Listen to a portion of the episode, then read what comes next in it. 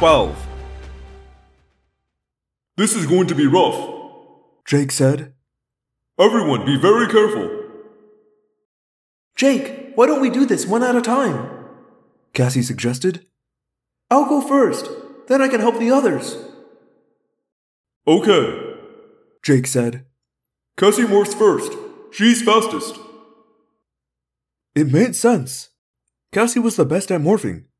Jake was using her for her special talent. Like he used Marco for his suspicious mind. Like he used Ax for his knowledge of all things alien.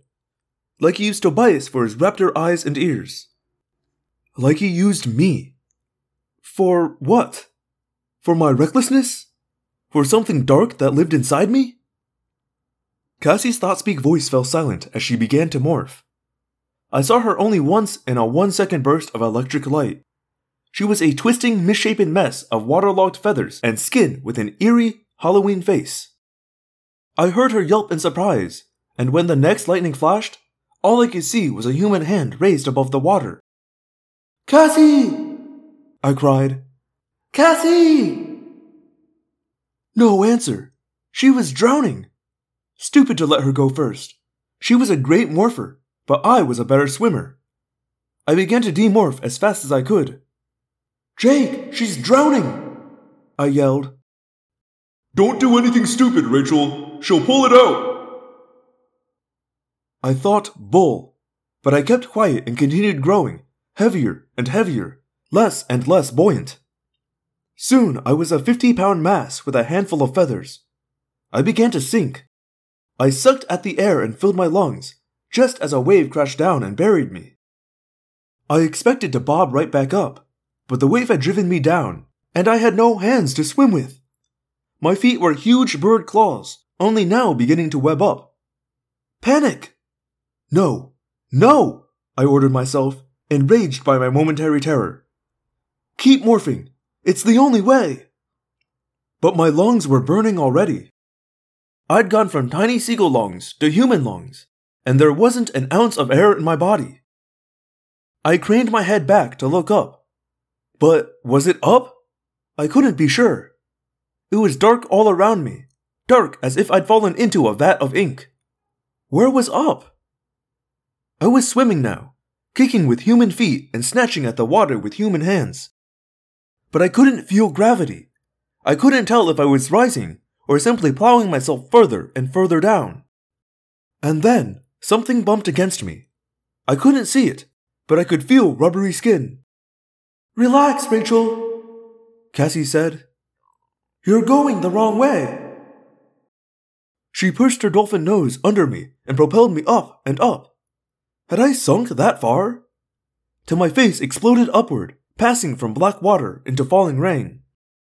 I swallowed air, swallowed water, slipped back under when a wave took me, then was lifted once more into the air. I realized I was straddling the dolphin's back. I sagged forward and hugged Cassie's back. Thanks, I managed to gasp. Take a minute. When you're ready, I'll keep you above water till you're dolphin enough. Ten minutes later, we had all morphed to dolphin. Cassie supported me. Then she and I supported Jake. The rest morphed quickly after that. Tobias went last. He had to pass through his red tail phase, so we all worked to keep him above water. Great weather for this. Marco grumbled. What is this? A hurricane? It's not bad enough to be a half bird, half human trying to swim. We gotta do it in the middle of a typhoon? Water, Tobias said darkly. See, this is what happens. Water is always trouble. Up in the sky, you can at least see what's going on. And yet, all the worry I felt seems to have evaporated. Ax said. I feel quite relaxed. Happy, even. Dolphin brain, Marco said. It was true, of course. It's very hard to stay upset when you're in dolphin morph. A dolphin in the ocean is like a kid in a candy store, like Cassie at a nature preserve, or like me at a department store sale. Well, we're all alive, so let's get going.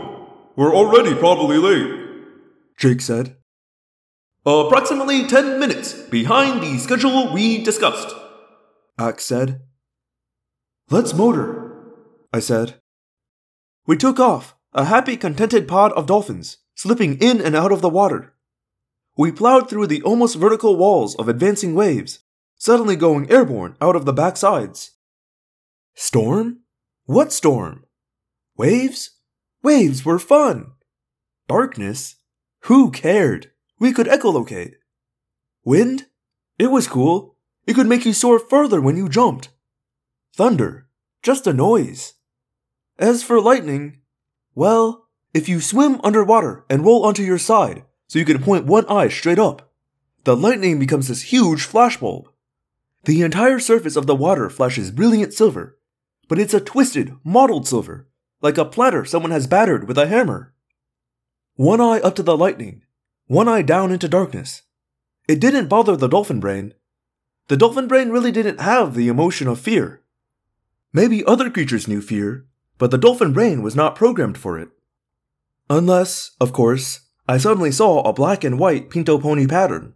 That would mean a killer whale, and then the dolphin's instinct for survival would kick in. But towering waves? Lightning? Howling wind? Black water? They meant nothing to me. We ran along the coast till a leap in the air revealed the far too familiar lights of the Marriott Resort. And now my human mind came back full force, with all its own fears and rages. See, we weren't done morphing in the water, and this time it would be in the surf. Chapter 13 We echolocated a submarine about a mile offshore. Dangerously close, I thought. And of course, we were very aware of a number of fast Coast Guard patrol boats cruising up and down through the surging sea. They played searchlights over the water, but naturally, it was child's play for a dolphin to avoid them. They disappeared at last behind a small rugged island about a mile offshore. It was nothing but a jumble of rocks, really, plus a couple of scruffy trees. I popped out of the water to get a better look. I don't know why, then, but something about that desolate place made me edgy. Or at least as edgy as you can get while you're a dolphin. We swam toward shore, the six of us abreast. I could echolocate the rising slope of the seabed. It was only a few feet deep, and even the dolphin brain was nervous as we felt the waves crashing down and almost slamming us into sand and gravel and broken shells. Are we close enough? Marco wondered. We need to get as close as we can, Cassie said. A little more. Soon, my gray rubber belly was scraping the sand, and my tail was almost useless. Okay, now, Cassie said. Our morph should be able to power up out of this depth. I began to demorph. I wasn't looking forward to it. This was practically Hawaii sized surf. The waves gained power as they came rushing up the sloping seabed. All that water just kept piling higher and higher till it was a rushing, teetering, two story wall of water. I tried to time it, but there was no way. A wave caught me mid morph and slammed me face down into the sand. Worst of all, we could not allow ourselves to be washed up onto the beach. The beach was crawling with security patrols, guys in night vision goggles who saw everything as though it were illuminated by a green sun. We could not be seen till we were ready. For that reason, the surf was perfect. For every other reason, it was definitely not. I made it to human morph and was nailed by a wave of exhaustion, almost as devastating as the real waves. Morphing wears you out. Morphing repeatedly on no sleep is beyond exhausting. I swear, I could have just laid down in the water and fallen asleep. But then I was propelled almost headfirst into the wet seabed. I fought my way back up and grimly set about morphing yet again. Now things were beginning to change for the better. I was morphing an African elephant. Tons of African elephant. As I passed my first ton, I found the surf didn't bother me quite as much. I backed further out to sea to conceal my growing bulk and keep the very recognizable elephant head silhouette from being seen on shore. I looked left from one eye and right from the other. I saw the rest of my friends growing vast and bulky in the surf. Jake was in his rhinoceros morph. Marco had chosen to acquire that same animal. Cassie, Tobias, Ax, and I were a matched set of elephants. The elephant and rhinomorphs had several things in common. They were faster than they looked. It took more than a handgun to knock them down, and people who saw them coming had a tendency to want to run away. We were, I don't know, maybe 15 tons of bone and horn and tusk and muscle. Ready? Jake asked. Ready. Marco answered. This animal's nose moves quite delicately. Ax said. I could see fairly well with the elephant's eyes, unlike Jake and Marco, who were half blind. I could see the softly lit bungalows just off the beach. I could see the taller, brightly lit hotel building beyond. Our goal was the bungalows. They housed the world leaders. Our plan was painfully simple. If we couldn't stop the Yeerks by subtle means, we'd just tear the place apart. Then, most likely, the big banquet where Visser 3 hoped to strike would be cancelled. Like I said, not a brilliant plan. But you know what? As tired, mad, scared, annoyed, worried, and filled with self doubt as I was at that moment, the sweet simplicity of it all seemed like pure genius to me. Hey, Marco, who's that comic book character who's always yelling, It's butt kicking time? I asked. That's the thing. And what he says is, it's clobbering time. Yeah, well, whatever. Let's go do some serious stomping. Chapter 14 You almost have to feel sorry for the Secret Service and all the other security guys on the beach, huddling in the rain beneath their ponchos while they gaze through night vision goggles. One minute it's nothing but waves and lightning. The next minute, it looks like a small pod of whales has decided to get up out of the ocean and go hang out on the beach. I mean, their training must have prepared them for almost anything. But not, definitely not, for the possibility that two rhinos and four African elephants would come trumpeting and snorting out of a 100 year storm surf. I announced myself. I heard a human voice say, What the? I broke into a charging run. I had to deal with a little bit of a slope, but I had plenty of power and legs the size of tree trunks. I raised my trunk high and bellowed again. I was running full tilt. So were the others. Suddenly, the lightning flashed, and I could see half a dozen utterly baffled men and women in drenched rain slickers staring at us with six identical open mouths. Only one reacted like he had a clue. He drew his gun and started firing. Right at me. You'd think a trained marksman could hit an elephant. But I guess it isn't all that easy in a pitch black night with rain in your face. Chances were the guy who was firing at me was a controller. A normal human's first thought would not be to shoot an elephant on the beach. I went at the man, full speed. The muzzle flash was like tiny echoes of lightning. This time I felt a bullet hit me in the shoulder. It didn't hurt, exactly. I was just sort of aware of it. He didn't get a chance to fire again. I lowered my head, bringing my hugely long tusks into line with the gunman, and he turned and ran. Remember, we have to assume these are all innocent humans. Jake said. His thought speak voice came to me just as I was considering whether I should run the guy through with my tusks or trample him. Of course, Jake was right. These were innocent bystanders. Mostly. We were here to wreak havoc and scare the heck out of everyone, but not to hurt anyone on purpose. Now, other guards had decided they'd better shoot at us too. All down the beach came the sound of gunfire, along with shouts and cries that were instantly snatched away by the howling wind. Everyone ready? Jake called. Charge! Marco laughed. Charge? I bet he's always wanted to say that. We charged. Like some Mondo Frico version of Gettysburg, we raced up the beach toward the two closest bungalows. Fifty yards.